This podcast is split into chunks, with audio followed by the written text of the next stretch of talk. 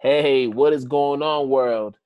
And happy holidays here from Addis Ababa. This is Kwame Sarfamenta, owner and founder of Identity Talk Consultant LLC, as well as your host for another episode of Identity Talk um, Educators for Educators uh, Live. See, I can't even talk because I'm so excited about Christmas. It's um, all good. we have a special guest. Usually, I have actual educators you know, who come and they share about their experiences in the classroom and in their communities. But today, I have a student, yo. I have a not just a high school student, but I have an activist. I got a young Huey Newton, a young Fred Hampton. he he's on that wavelength right now, y'all. I'm trying to tell y'all.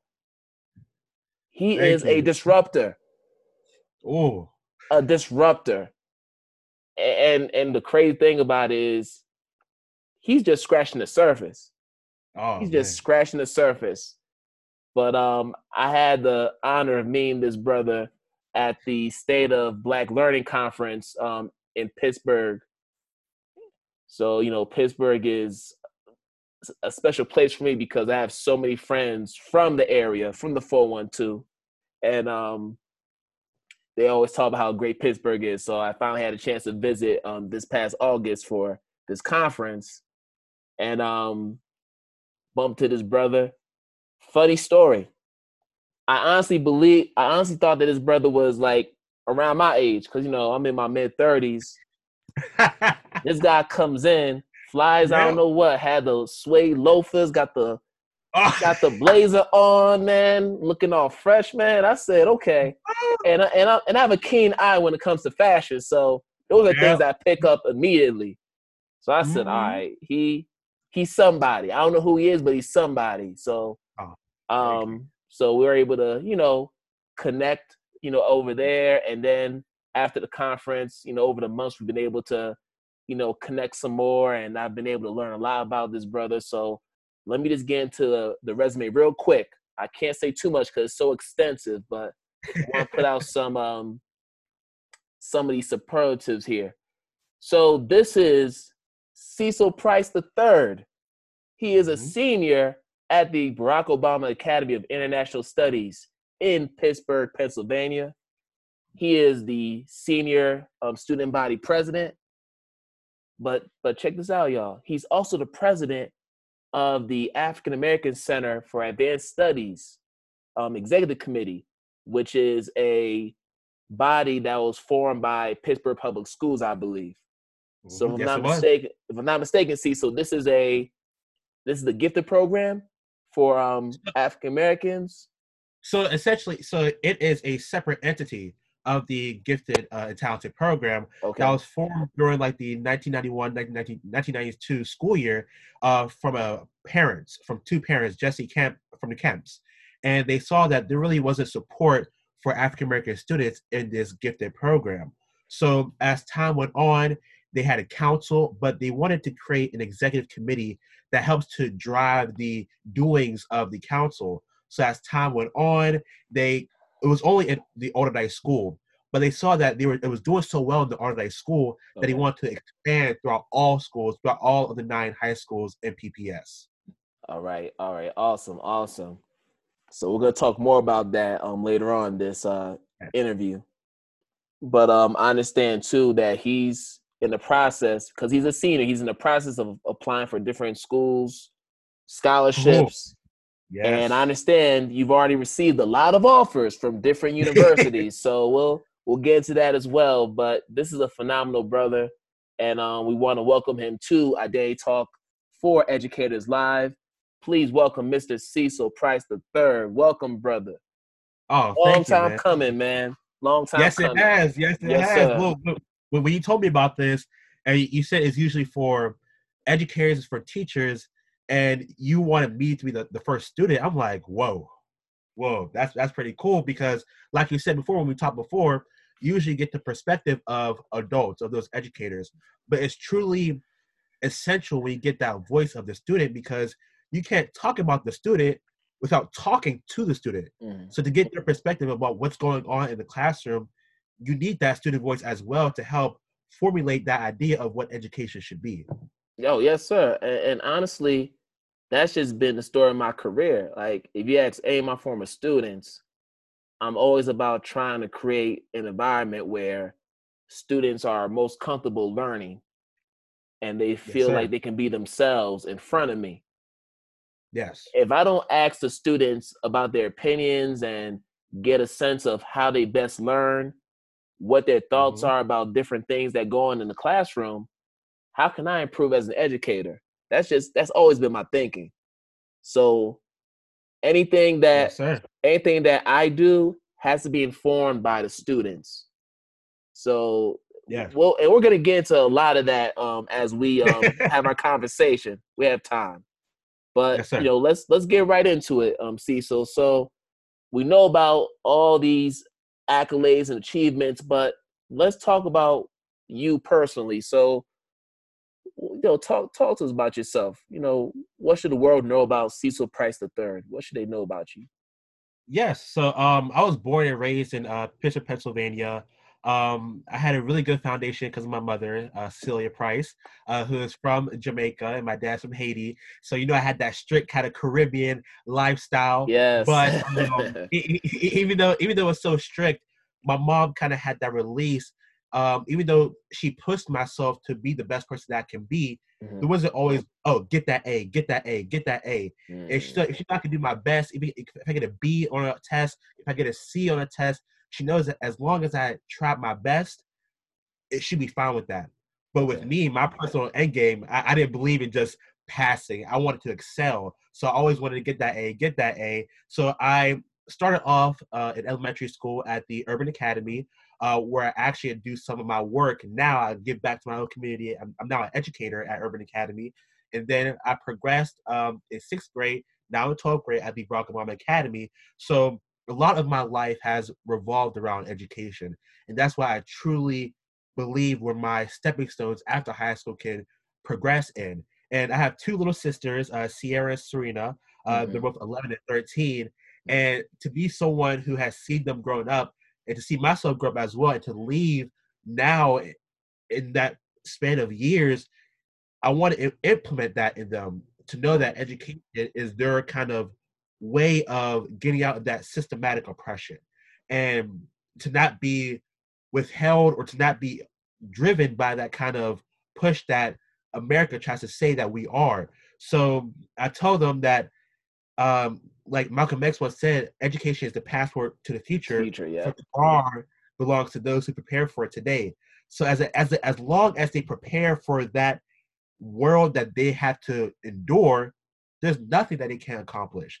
So that's kind of a mindset that I believe, and also my sisters to believe as well. Oh man, that's that's powerful. That's powerful. Um, Thank you. Yeah, man. But see, I'm already getting chills already. That was just, gosh. Man. but um, but yeah, there's so much to talk about. So yes. so you were at the Urban Academy. So that's where um I believe Mr. Mr. Chase Patterson, right? Yes, sir. Yep. That's yep. that. Yeah. So so for those who don't know, uh, Mr. Chase Patterson, who is the CEO of the Urban Academy.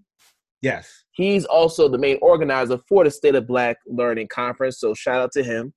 I uh, yes, appreciate the invite. So hopefully I can get back there um, next year, you know, God willing, because yes, it was sir. an awesome conference. But um, let, yeah, but let's let's keep it moving. Um, let, let's talk about Barack Obama Academy. So you've been there since sixth grade or seventh grade. Sixth grade. Since sixth grade. So, oh, goodness. So last half of your grade school life. So tell us about Barack Obama Academy for those who don't know what that experience is like as a student. Yes. What what, what has that been like for you? Yeah, so I mean, just going into Obama Academy, I was actually put on the waiting list. And you know, the the school uh, runs in August, and I didn't mm-hmm. get there until September. And you know, my mom got that call. It's actually on a Friday. It was a missed call. I'm in my room, laying down, reading a book, and she she bangs on my door, Cecil, Cecil, Cecil. I'm like, what's up? What's, what's wrong? What's wrong? Actually, I got a call from Obama. You're accepted. So it was like 12 o'clock in the afternoon on a Friday. My mom didn't care it was a Friday. We drove to Obama. She got me in the class and we sat down as a family my first day.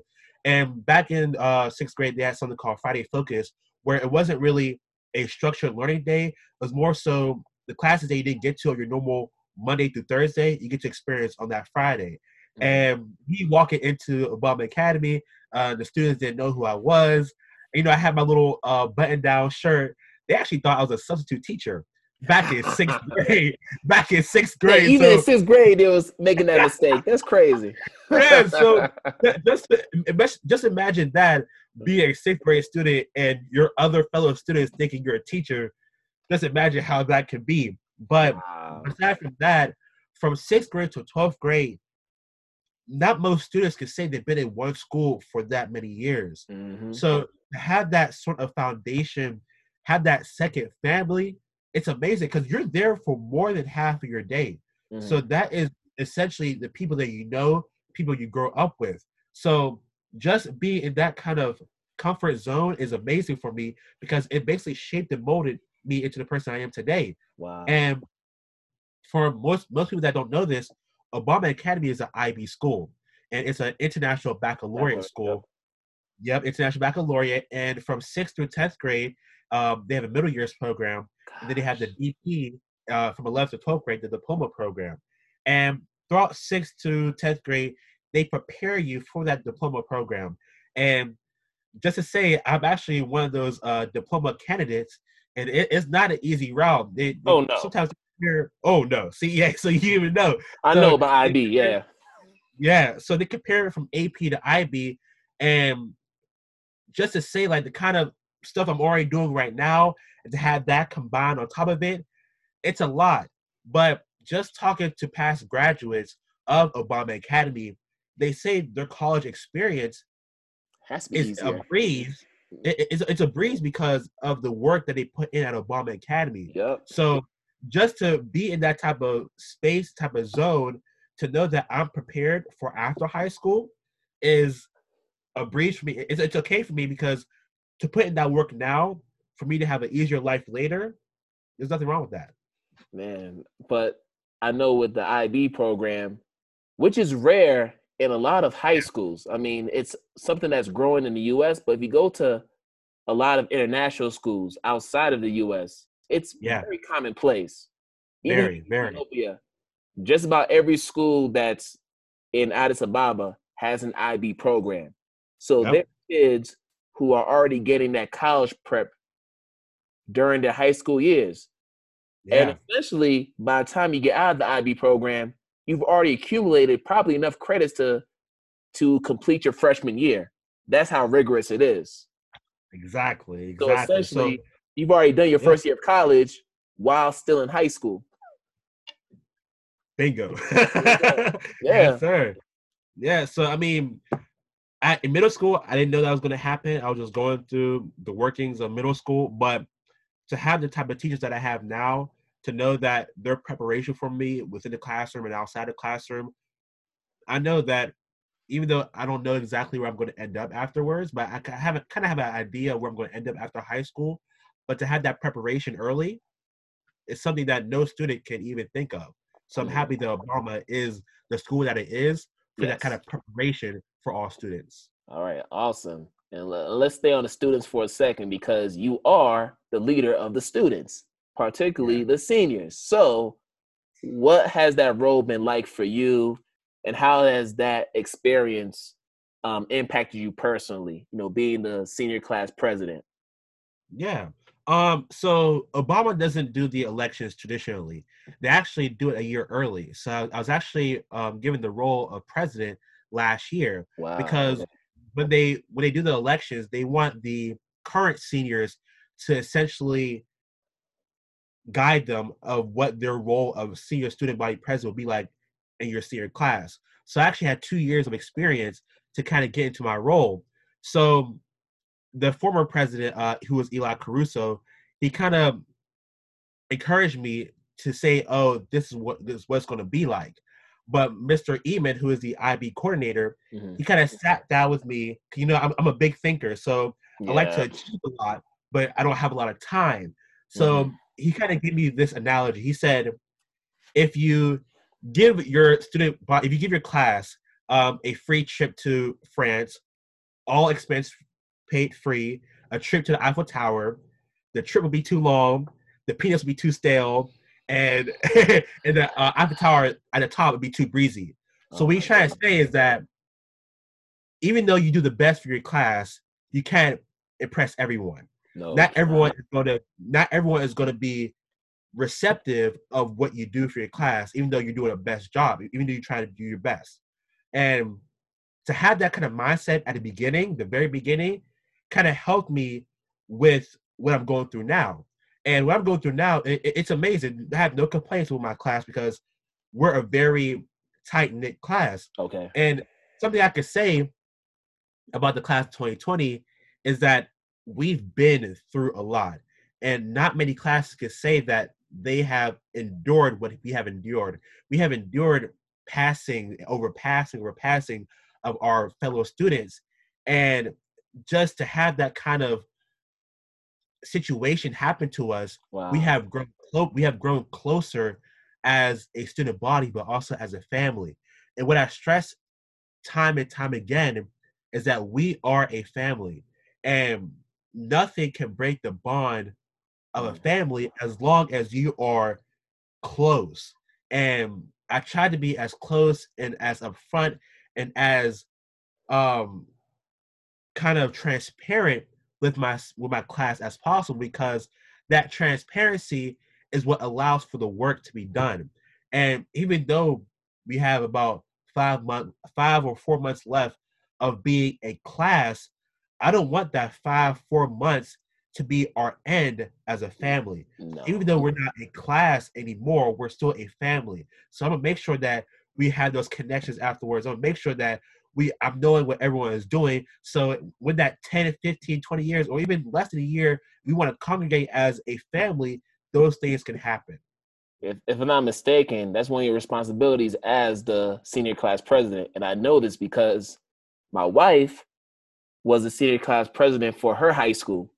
Yes. She was actually the junior and senior class president for her high school. So yeah. she so she like we just went to um her 20th high school reunion. Oh, uh, oh wow. Maybe it was last month.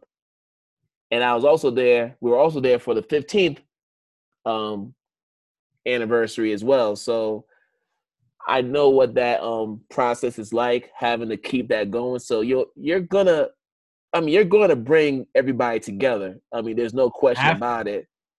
Um, is it could be because it's more than just part of your job or your responsibility as a president. I mean, this is something that is genuine. This is something that's organic. Yeah. Because you all have that love for each other, and it's very easy to formulate that when you've been together for so many years and like brothers Ooh. and sisters. I mean, yeah, just traveling yeah. as a cohort. Um, yeah, and it, even then, like like I said, I've been there for so long. They even said before I even got the position, they wanted me as president in sixth grade, and not me. I, I didn't know what the role of president is going to be while I was in sixth grade, but to have a group of people already have that mindset about me and I didn't even get to the classroom yet is something I can't even explain because they I, I know that they trust me to fulfill the role as president, not just as a resume filler, but as someone who wants to leave a legacy that other students can emulate as well. Yeah. But I think it speaks to who you are because I can see that you're a natural born leader. Now, just just speaking for myself, I mean, I had to grow into that person. Like I didn't start off being that person. I was a very shy person, you know, just socially throughout, especially throughout my elementary, even middle school years. And then when I got to high school and then eventually college, I started to come out of my shell and yeah. be more outgoing and and more confident in who I was. So for you to have that that type of um influence on your peers it's it's very commendable because thank you it, it doesn't come naturally for everybody some people have to develop it over time like myself um you know late bloomers but you already got that you know already But um, yeah, but let's keep this thing moving. So Barack Obama Academy sounds like a school that I would love to teach in. Um, yeah. well, listen, look, um, if you, yeah. look, I, will hook you up because I know you would fit in perfectly. Hey so man, listen, if you ever come to Pittsburgh, if you're a state, just let me know. All right, listen, I got people who live in Pittsburgh. I got a lot of friends from college who live in Pittsburgh, so I'm sure they let me crash at their crib. So I might have to hold you to your offer. I'll call Miss Cobra right now. Who's I'll call her right now and see what, what's, what's available for you. I bet.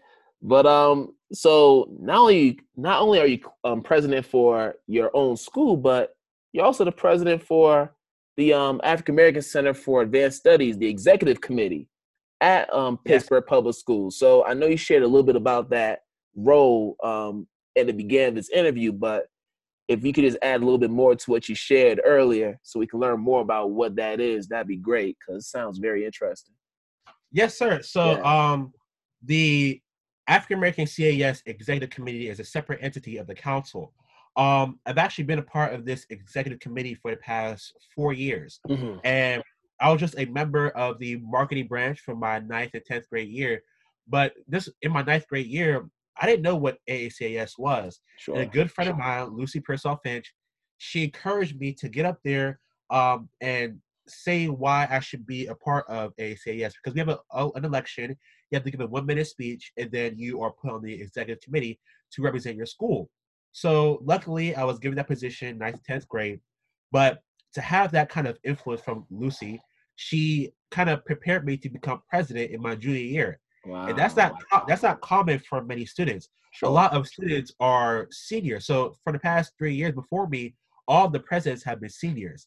So I've actually, yeah. So I've actually I've had the pleasure of being someone who has had two terms as the AACAS president. Mm. And uh, what our goal is is to help be um, a beacon of support, encouragement, and advocacy for the AACS Council and maintaining academic, social, and emotional excellence while building balanced identities of self, confidence, and competence. And one of our goals is to have an annual symposium, almost like the State of Black Learning Conference, but it's student led. So we create a theme. That's one of the goals of the symposium is that the executive committee creates a theme. So last year our theme was our current state is not our final fate. And mm we have more than 30 influential speakers come and talk about that theme. And it can go any which way they would like to go with it, but they have to have um, two sessions, two 40 minute sessions for the students. And we have over, last year was actually the biggest year we had um, for the symposium. It was over 700 students who came at the University of Pittsburgh for this symposium. Wow. So, yes, sir. So we had over 700 students. They went through their sessions. We had lunch, and then we had a teen forum. So the teen forum is a student-led presentation by the executive committee to the council. So we created an underlining theme that connects to the overarching theme. So the theme last year for that teen forum was minds can conceive, hearts can believe, we will achieve. So this whole mm. symposium is a combination of excellence mm-hmm. from our African American sisters and brothers. And to have such a great symposium last year for the 20, it was actually the 23rd annual symposium. To have that, to be president of that was just astounding. And to be president again for this 24th annual symposium, I wanted to go even bigger with this symposium. And our theme this year is rich in color, rich in life. And to have that kind of embodiment of black excellence mm-hmm. is is nothing that can be explained because that is not what is being shown on mass media. These type of situations these type of events is not what the public wants to see. They don't want to see our fellow african american brothers and sisters achieve in such academic fields in social fields and anything that we can expand our minds, expand our knowledge. So this is what AACS is about.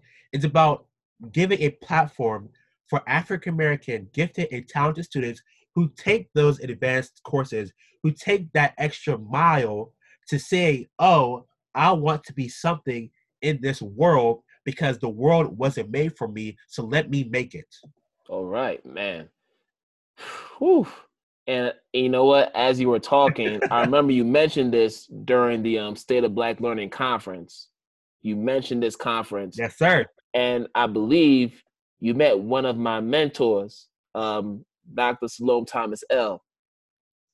Yes, I did. Yes, now, I did. Here's now here's where six degrees of separation comes. So oh. Dr. El was actually um when I was still trying to get my teaching certification, he was one of the guys who gave me an opportunity to learn how to be a teacher. Yeah. Like, and this is around the time he was still um, a principal at a charter school called Russell Byers Charter School. And this is um, before he went on to go to um, Thomas Edison uh, Charter School, which is in Delaware. Yeah.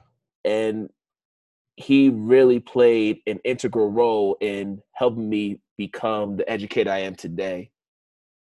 You know, because, you know, I was young. I thought I knew a lot about teaching and I felt like I deserved to be in the classroom. I deserved to have my own classroom, but he was the one who told me about professionalism. Yeah.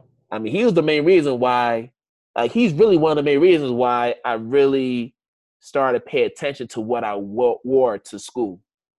Yeah. Cause I mean, prior to that, I mean, I had started to wear, you know, ties and slacks. But when I got to Russell Byers and I was under his tutelage, he really was a stickler when it came to how you presented yourself in front of students. So yes. you had to have, at the very least, you know, slacks, button down shirt, a tie, yeah you didn't have to have the the blazer, but you had to at least have those items um, worn. Exactly. And, and then, uh, many many students like the problem is that many of our young brothers they, they don't understand the importance of that. And I, I've been lucky enough to have a mother who taught me that when I was in diapers. Mm-hmm. So just, just growing up in church, I knew the importance of wearing a suit, wearing a tie, mm-hmm. having those items in your closet because when you go out any any occasion, you're going to present yourself, mm. present your family, and present anything that you feel as though is, is of importance. Mm. And just as I progressed throughout my middle school, high school career, I just took that to another level. Mm. So to have that kind of platform that I have is important for me to look my best. I can't wear certain things that doesn't make me look good because I know that I have younger brothers and sisters look at me. Not my blood brothers and sisters, but just young brothers and sisters in yeah. sixth, seventh, eighth grade, ninth grade, looking at me saying, Oh, he's a leader, so let me follow him.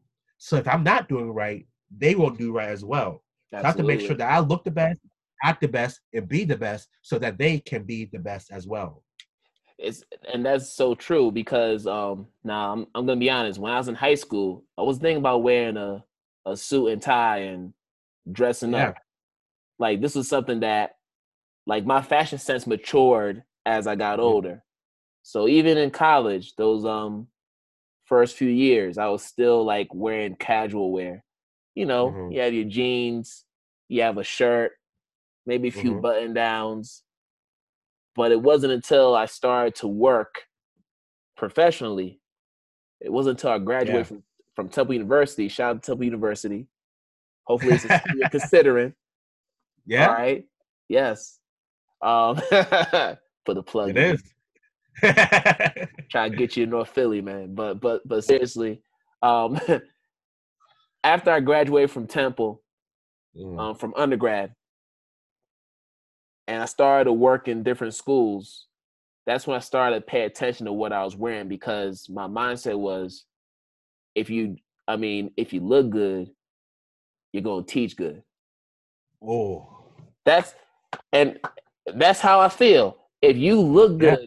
you're going you're gonna feel good about yourself because when you when you wake up in the morning, and this is just me, I wake up in the morning. Yeah. I got my outfit laid out for today. Got my mm-hmm. bow tie laid out for today. Got my tie laid out. Yep. My loafers, man, the whole nine. Yeah. And it's like you feel like a million bucks, and then you walk yeah, into a classroom. feeling. Yeah. Like it gets you into a rhythm. I mean, yeah. it's it's like feng shui. Like you have to have the right. You gotta have the right combination in order yeah. to channel this positive energy that you need to exert um, mm-hmm. for your students. So uh, the importance of just dressing professionally, it's not about putting up a facade.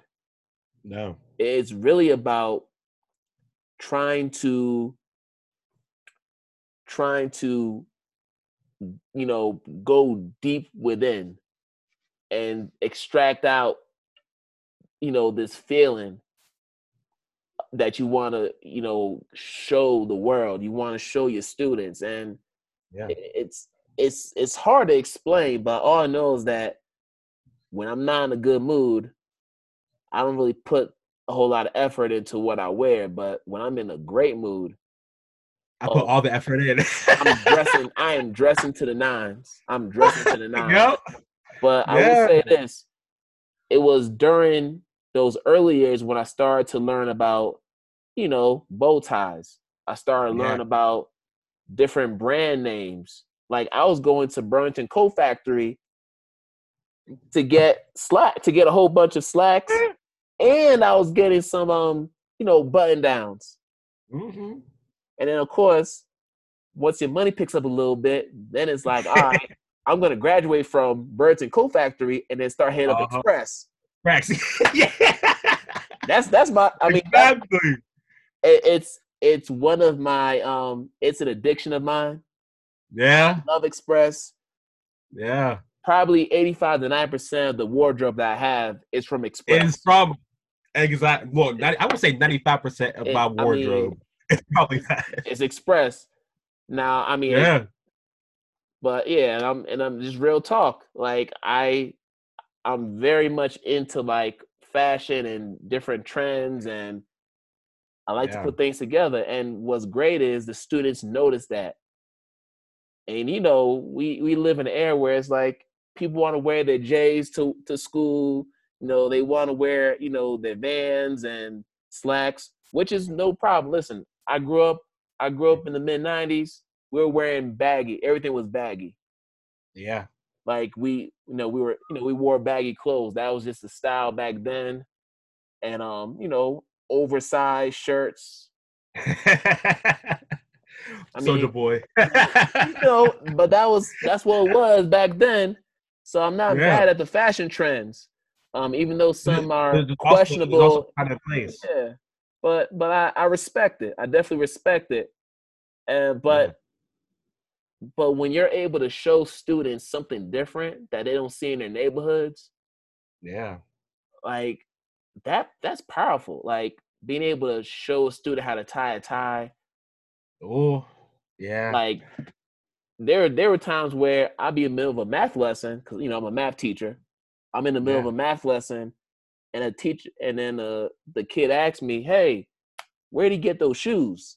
I'm trying to get some shoes for church." And uh-huh. I just show them, and I'll just show them the website. Like, all right, this is the website I got my shoes from. You know, yeah, you know, check that out. You can go to this store downtown. So, like, um, when it came to that, I mean, I was always open to just share what um, you know, you know what I knew, and you know what I where I get my clothes from, because you know you want your kids to look good too. Always. And and that's and if that's going to inspire them to work hard for you, but most importantly for themselves, then shoot, why not? If that's going to be the carrot that gets them to push themselves into another level academically and behaviorally, then you know I'm all for it. Um, so yeah, man, we could talk about fashion all day, but we all got day. so much more to talk about. Um, that, that might have to be a second, uh part two, whatever. But fashion but, uh, part two. yeah, but but let's st- let's stay on Pittsburgh Public Schools. So you've been in the system your whole life, and as a student of color within Pittsburgh Public Schools, What would yeah. you say are the major issues that impact students of color uh, within the the school district um, right now? What what would be like maybe your top two or three issues? Top two or three. Oh man. Yeah. Um. That that that's a very it's a very delicate topic. Um. To see like what exactly Understand. the that what the issues are, but I think when it comes to the support mm. of African American students and when it comes to support, then also the drive for students. Because when there is support, I'll say the big issue is support. Um, because not many students have that kind of drive to want to excel into anything they want to do. And to see my fellow students in the classroom, they don't want to go that extra mile because, oh, you know what? I'm gonna get a C. I'm gonna pass. I'll be just fine. But there aren't the same type of resources that other schools get. That type of, oh, I'm gonna give you that laptop, or I'm gonna give you that computer, or I'm gonna give you that notebook, pencil, paper, just for you to excel even more. So when it comes to, you know, other schools getting more than others, I'm like, oh, so just because we're in this community and they're in that community, mm-hmm. then we don't get the same benefits as if we were in that community as well. There you go. So as I get older, well, when I was younger, I didn't understand that. But once you get older and you start to accumulate more roles, you get to become more involved in the school district, mm-hmm. you get to see the inner workings of what happens. And not many students in my grade or below know what's going on in their fellow in their own school district. Sure. So to see that lack of support, that lack of attention, is truly saddening on my part because they are ignorant to the fact that we aren't getting the same attention or the same kind of uplift to what all our goals should be to excel after high school. But if you're not supporting every school the same, then our excel rate won't be the promising thing that you want it to be. So if not everyone is getting the 100% attention like everyone else is getting, there's no way for us to excel in the college, to excel in the trade, mm-hmm. or to go straight to the workforce. Mm-hmm. There's no way everyone is going to excel at the same rate if no one is getting the same support as everyone else is. Well, that's just an example of systemic oppression. Yes. Which is which is what you mentioned, you know, in the beginning of this uh, show. And and this is something that's been going on for many, many, many years. Any. Even bef- even before you were born, this was going on. So there's a long history when it comes to that. But um, Mr. President, yeah. since you're since you're a president, I figure you can assess some of these presidential candidates. Now, um, Oh, now. I'm not sure if you're aware, but a couple weeks ago, there was a public education forum in your yes, backyard. yes, there was. And, um, and um, the Democratic presidential candidates were in attendance. At least most of them were in attendance to mm-hmm. speak on their ideas for how to improve public education in the country. Now, yeah. throughout this entire campaign, there's been very little talk about the state of public education in America, which is very surprising because without education, we wouldn't have presidents, wouldn't have, we wouldn't have the people that we have anything. in our economy, anything. Yeah. You know, we are the foundation. So for education to be a back burner issue in this very important election, yeah. um, I just found it disheartening.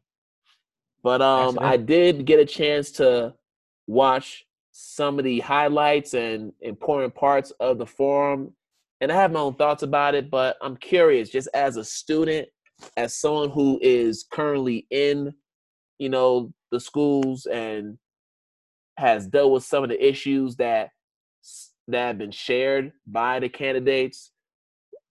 Do you feel confident in any of their abilities as far as being equipped to improve education in our country? Whew. So, as someone who is finally getting to vote in a presidential election, because yes. most of my time, yeah, um, most of my time um, in America, I've only seen the Obama administration because I, I, grew up with Obama. I was actually, wow. I sat down, yeah, I, I sat down and I remember exactly. I was in first grade and uh, we had a day off from school. My mom said, "Sit down. You're watching this. This is history being made." Mm-hmm. You know, being a being a first grader, you you don't know what's going on. So I sat down, and my mom actually said that um, the only reason I paid attention because of Sasha, uh, his little his little daughter. I was only looking at her, nothing else. that, she, said, she said that's the only reason I was paying attention. But I was like, okay, mom, sure. But was, as was mom up, was mom lying? no. uh, you are no. You are. You, yeah. You, you answer. You. Yeah. The hesitation was the answer, but but please go on. Please go. Yes. On. Yes. I'm go on. But um, yeah. So growing up under Obama administration, being uh having that role model, the only thing that you see, and then going into high school, have that tra- transition from Obama to Trump, I started to become more involved in the policy, the politics, and I'm actually in a youth and government program called um, that's cultivated by the YMCA. Um, and Obama is the only um, inner city school that's a part of this international program. So hey, to this, be a part of that, this is why you don't get no sleep, man. Another program, God, man, brother. When do you sleep? Look, listen, I'll, I'll sleep when it's all over. Um, all right, but keep going. But, I'm sorry. Yes, sir. Yeah. So to be a part of that, to understand the policy, it's crucial for us to know our rights in a world that has kind of tainted those rights for us. Yeah. So to be more involved now than ever and to finally see education at the forefront of this presidential election and like you said it's truly sad to say that this hasn't been the forefront for many elections in past years. All right. So to say, do I have my faith in their ability to help improve public education? Eh, I don't know. But I don't I can't say anything until their talk is put into effort. Um you, you truly can't say that something is effective until they implement it once they have that position. So every every presidential candidate can say they're going to do X, Y, and Z.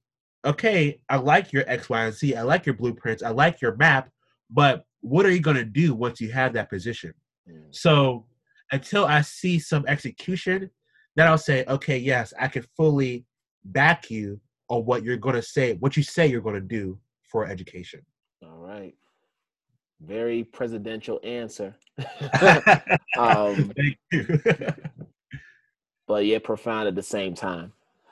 Uh, so, so your time at Barack Obama Academy is coming to an end. Um, yeah, and you've already shared, you know, you've already shared some memories, you know, during your time there, and as well as how the school itself has prepared you for that college experience. But yes. um, but let's um talk about just this idea of black and brown students in public schools, not just in Pittsburgh, but in other metropolitan areas throughout the country. Yeah. Feeling like they don't have a voice as far as how to change the school systems where they are. Yeah. What advice would you give to students who you feel are powerless or or just believe that they don't have a voice or saying what goes on in their schools? What would you say to them? Because you're someone who's clearly unafraid to be vocal about these issues. So how can people build up that courage to to speak up and and to advocate for what's right for them? Yeah. So it's not something that can be done overnight. Sure. Um, it, it's not a microwave issue where you can put it on one minute and then it's done. Um, it's something that you have to truly educate yourself about. You have to go to those public meetings. You have to go to the um, district. You have to learn from the perspective of the teacher, but also the student. So sometimes, without pushing yourself too far into the pool, you have to sometimes sit back, take some notes, and listen, but not talk. Mm. So there's not always a time where you have to talk about everything. Sure. There's sometimes where it's best for you to learn by just listening because I didn't grow up just oh I'm gonna talk about everything. I'm a advocate about everything. I'm a left student voice anytime I can. I learned from others. It's essential for you to have that kind of approach where you know that everything that you have done or going to do is because of yourself. It's not because of me, it's because of others that I have been influenced by. Mm. So, in order for you to learn who you are and learn what your voice is and what your purpose is in life, it's sometimes best for you just to look, listen, and observe because that is the key idea of what of how you're going to achieve in anything you do you can't just voice your opinions and think it's it, it holds weight. Like some of our presidential individuals, not gonna say names, not gonna name drop, but sometimes exactly, Mr. President Trump, um, they don't think before they act. Mm-hmm. So sometimes to it's always best for you to have a game plan. It's always best for you to know what you are searching for because as long as you have some type. I'm, I'm, I'm not saying map out everything, sure, because you can't know what roads may come across. You don't know what God may have for you. You don't know what kind of detours He may take you on. But just to have some type of understanding of what's going on in your own backyard, in your own community, or what's going on nationwide mm-hmm. is crucial for you to know that as long as you are knowledgeable about the things that are going on in your own backyard or nationwide, yes, there's there's nothing or anyone or anything that can stop you from achieving your goal. So first, listen, educate yourself, then implement what you're going to do. All right. And I think the key the key step in those three is listening because I think for a lot of us, it's a skill that you have to develop. Yeah. A lot of us, a lot of us only listen to respond as opposed to listen to understand or to yeah. deepen our understanding about a particular issue.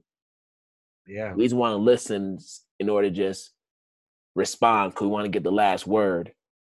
Mm-hmm. And that's a skill that's very difficult to develop, even for adults. Yeah. I still struggle to do that sometimes, you know, but, you know, but you work at it every single day in order to get better, just like with everything else. Um, yes. So we're winding down here, but I have a couple more questions. Now, you've mentioned that you want to be an educator. You have aspirations of being an educator. Yeah. Which I find so incredible because throughout our country, we're struggling to get brothers like you to get into the classroom. Yeah. Because education isn't considered a uh, an attractive profession for for young people for a lot of reasons. Yeah. But man, if yeah. we have brothers like you who be, you know, dressing all fly and everything, and you know, you, you all doing all that. Maybe more brothers will, will want to get into the classroom, but but just tell us, um, what what um brought your interest into pursuing a career in education as a yeah. young person? Yeah. Yeah. So for the past six six or so years, um, I've been a part of a medical program called Journey to Medicine. And actually, I graduated from the program a few weeks ago.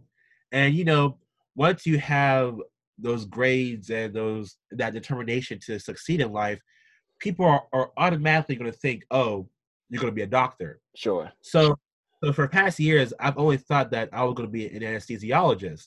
And you know, ha- having that vision, it's it's okay to have that vision, but as I got closer to my uh, senior year, you know, you, you have to kind of talk to yourself. Just say, do I want to be a doctor because I want to be a doctor, or do I want to be a doctor because of outside factors dictating that I should be a doctor? Mm-hmm. And like, oh, that that's not me. Because when, when I look at a doctor, yes, their their job is very important, but I see them as someone who goes in, gets the work done, and leaves. They're they're not there to nurture anything. Well, they're not really there to nurture an individual to help them succeed later on. I'm sure. more of an open, more expressive person that say, "Oh, hey, I'm doing this work. Let me help them succeed as well." So, having that kind of recollection of myself, I'm like, okay, so if I'm not going to be a doctor, what am I going to do? Mm-hmm. And I'm the type of person that doesn't like to not know what I'm going to do after high school or not have a plan at all. Okay. So, as I looked at my as I looked at other things I'm, I'm, I'm involved in, I'm like, what else do I like to do? What am I interested in? What is my drive? What is my purpose? And the one thing that I could find in common with everything I do was education. Wow. And I'm like, wow, that that is something that I've been involved in my whole life. That's something that I could see myself doing later on. I mm-hmm. could see that being a stepping stone into my future within politics and a lot of my uh, mentors, a lot of my role models have been educators. Like you said, Mr. Patterson, he has been someone that has influenced me since I was in kindergarten. He has been someone that has nurtured me wow. since kindergarten. And then my past uh, pr- uh, principal of Obama Academy, who is now the assistant superintendent of PPS, Dr. Wayne Walters, he has someone that has also nurtured me as well. So to be in those administrative positions and to see the inner workings of a school of a district that is something that i can see myself doing for almost say i can almost say the rest of my life because that is something that is essential to the ever-growing foundation of this great nation because you cannot say oh i'm a doctor or i'm a lawyer without saying oh first i was educated by an educator so to be someone who can say that I can see myself within that role, that's something I can truly say that after high school, I would like to say I would like to be in an administrative position because that is where I'll be most effective. Because being in the African American CAS Exec Committee, that's essentially an example of something I'm doing. Just because I'm the president of the executive committee, I'm also teaching them as well. I'm teaching them how to organize something that not only benefits themselves but also benefits their fellow student body. Hmm. Um, actually, my first this is my my first year. I created a contract of commitment, and within this contract of commitment, I basically outlined their role as an AACAS executive committee member and how essential their newfound role is because they're not only representing themselves, they're representing their student body, they're representing their fellow executive committee members, and they're also representing the community at large. So as long as they understand that they're not only on this path by themselves, but they're also on the path for others, that is something that is forever wow, this is forever expounded on because not many professions can say that they have such an influence that an educator has. So as I as I figure out what I'm going to do after high school, I could truly say that I would like to be a superintendent of a school district oh because that is a type of role that is so integral to the success of not just one but many students. And I have seen the do's and nots of that position. And to say that I have a assistant superintendent as a role model and to have him kind of guide me into what a superintendent should do and should not do and what I should be leaning towards as when it comes to my higher education, I can say that being a, a superintendent in a school district is kind of my calling. And it is something that I can further excel as well when like I said within politics. So my goal is to be a superintendent, maybe even the mayor of uh, Pittsburgh or another city, and then become uh, a secretary of education, and then depending on the political climate of that current time, maybe president. But these are only my stepping stones. This is only my blueprints, my map. Like I said, it can be changed over time, but to have that vision right now is crucial because if you if you don't have a vision, then your vision can be skewed by anything and everything. So I'm, I'm gonna keep on my vision, and keep on my path of being a future educator and a future change agent of this world. That's crazy. You have a blueprint, man. Yes, sir. You already have a blueprint plan as a high school senior. Yes. Now, yes, sir. That that's just it's wild because when I was thinking about blueprint, all I kept thinking about was Jay Z. You know, Blueprint album. You know, I was in college. I was bumping that Blueprint album. I didn't have a blueprint for like my life, but I was bumping the Blueprint album, so you can kind of see what it was at the time. But um, yeah. But man, like, whew, I I'm at loss for words, man. But uh, uh you you are truly an inspiration, man. You you are truly an inspiration, not just to your peers, man, but for for even teachers like me. You're like you're an example of why I continue to do the work that I do because man, you give me hope, man. You give me hope. This is why we work. This is why we work so hard because we know what's possible. Yeah. Brothers like you excelling and achieving at high levels and aspiring to be bigger than what people say you're going to be. Exactly. That's what pushes us to do more. Like yeah. we, we can't take days off. So nope. So man, like man, I thank you man for just your advocacy. I thank you for your vision. I thank you for your your sacrifices too because most 17, 18 year olds man, they chilling, man. They probably in their room. They playing Madden. They're playing 2K. They going to the mall. They going to mm-hmm. the prom. You know, they they're living their life. They're as kids, but you you have a a much bigger vision that's transcendent. Yes, sir. It's transcendent. And Thank that's you. and that's inspiring, you know, because there are a lot of people who are my age and even older who spend an entire lifetime trying to figure out what they want to do, how they want to yes. impact the world. So for you to already have that at such a young age, it just pushes us to want to do more, man, to support you and thank others you. like you. So so thank, thank you. Thank you. Yeah. But um oh, one last thing. So yeah. among all the incredible things you're doing, Yes, all, there's also a a production that's coming up in your neighborhood, right? yeah. Um, does the the August Wilson Center ring a bell? I believe you're you're a project manager for a production that's coming up called the yeah. Movement for the Youth. So you want yeah. to tell us a little bit about that production and how people in your community can help make it a success? Yeah. Um. So a really good friend of mine, her name is Jamaica Johnson.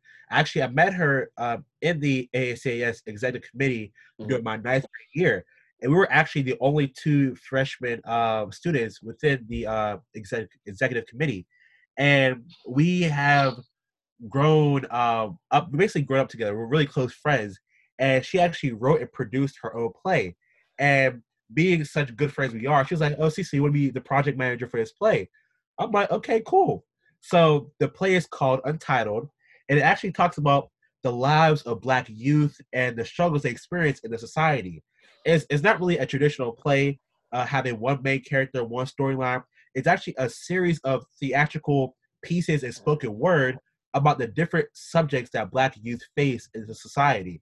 And just having someone like Jamaica have having written this play and to have her come to me say, "Do you want to manage this?" I could not say no to that. And we actually have auditions coming up uh, next Saturday, January fourth, and we're just getting ready to see those bright-minded young individuals who like to sing, dance, act, and also perform for the movement for the youth. So actually, I, I grew up a theater kid, and that's how I got my kind of confidence to speak out and be someone who is in charge of a production, not only for a piece, but also for a piece that I know that's going to be influ- influential to youth across Pittsburgh, is something that I cannot say no to. So I, am truly excited to have this wow. happening so soon. Wow, that's that that is amazing. That's amazing. But yes. man, um, shout out to um, Jamaica. shout out to Jamaica. Yes, got a lot of friends from Jamaica. But um, yeah, man, this this has just been an incredible um episode. I mean, I get excited for every episode, but this one is particularly special, as I mentioned in the beginning, man. So, uh, thank you, Cecil, for for taking the time to talk. And thank you. And listen, um, we definitely want to do what we can to support you as you make that transition to college. So I don't know if you have a, a Venmo or a Cash App. I mean, I know you have scholarship offers, man, but people want to try to donate to help you get into the college that you want, you know. Yeah. Well, hey, if you want to help me on have Cash App, uh, sign Cecil Price 3RD. Uh, you can see me on Instagram at Cecil Price 3RD or on, on Facebook at Cecil Price the Third. If you want to reach out, see what I'm doing as a student ambassador, I'm not doing this for myself. Um, I'm doing it for the greater uh, the greater good because with my platform, I can show that there are black males, also black youth, doing well in this society you cannot believe everything that's perceived about our people. So as long as you see people like me, I'm not the only one that's doing well. There are many black brothers and sisters doing well in this world. So just to, I'm just one out of many. So if you want to follow me on those social media platforms, if you want to help me succeed in my future endeavors, I am truly thankful and blessed for your continuous involvement in my life.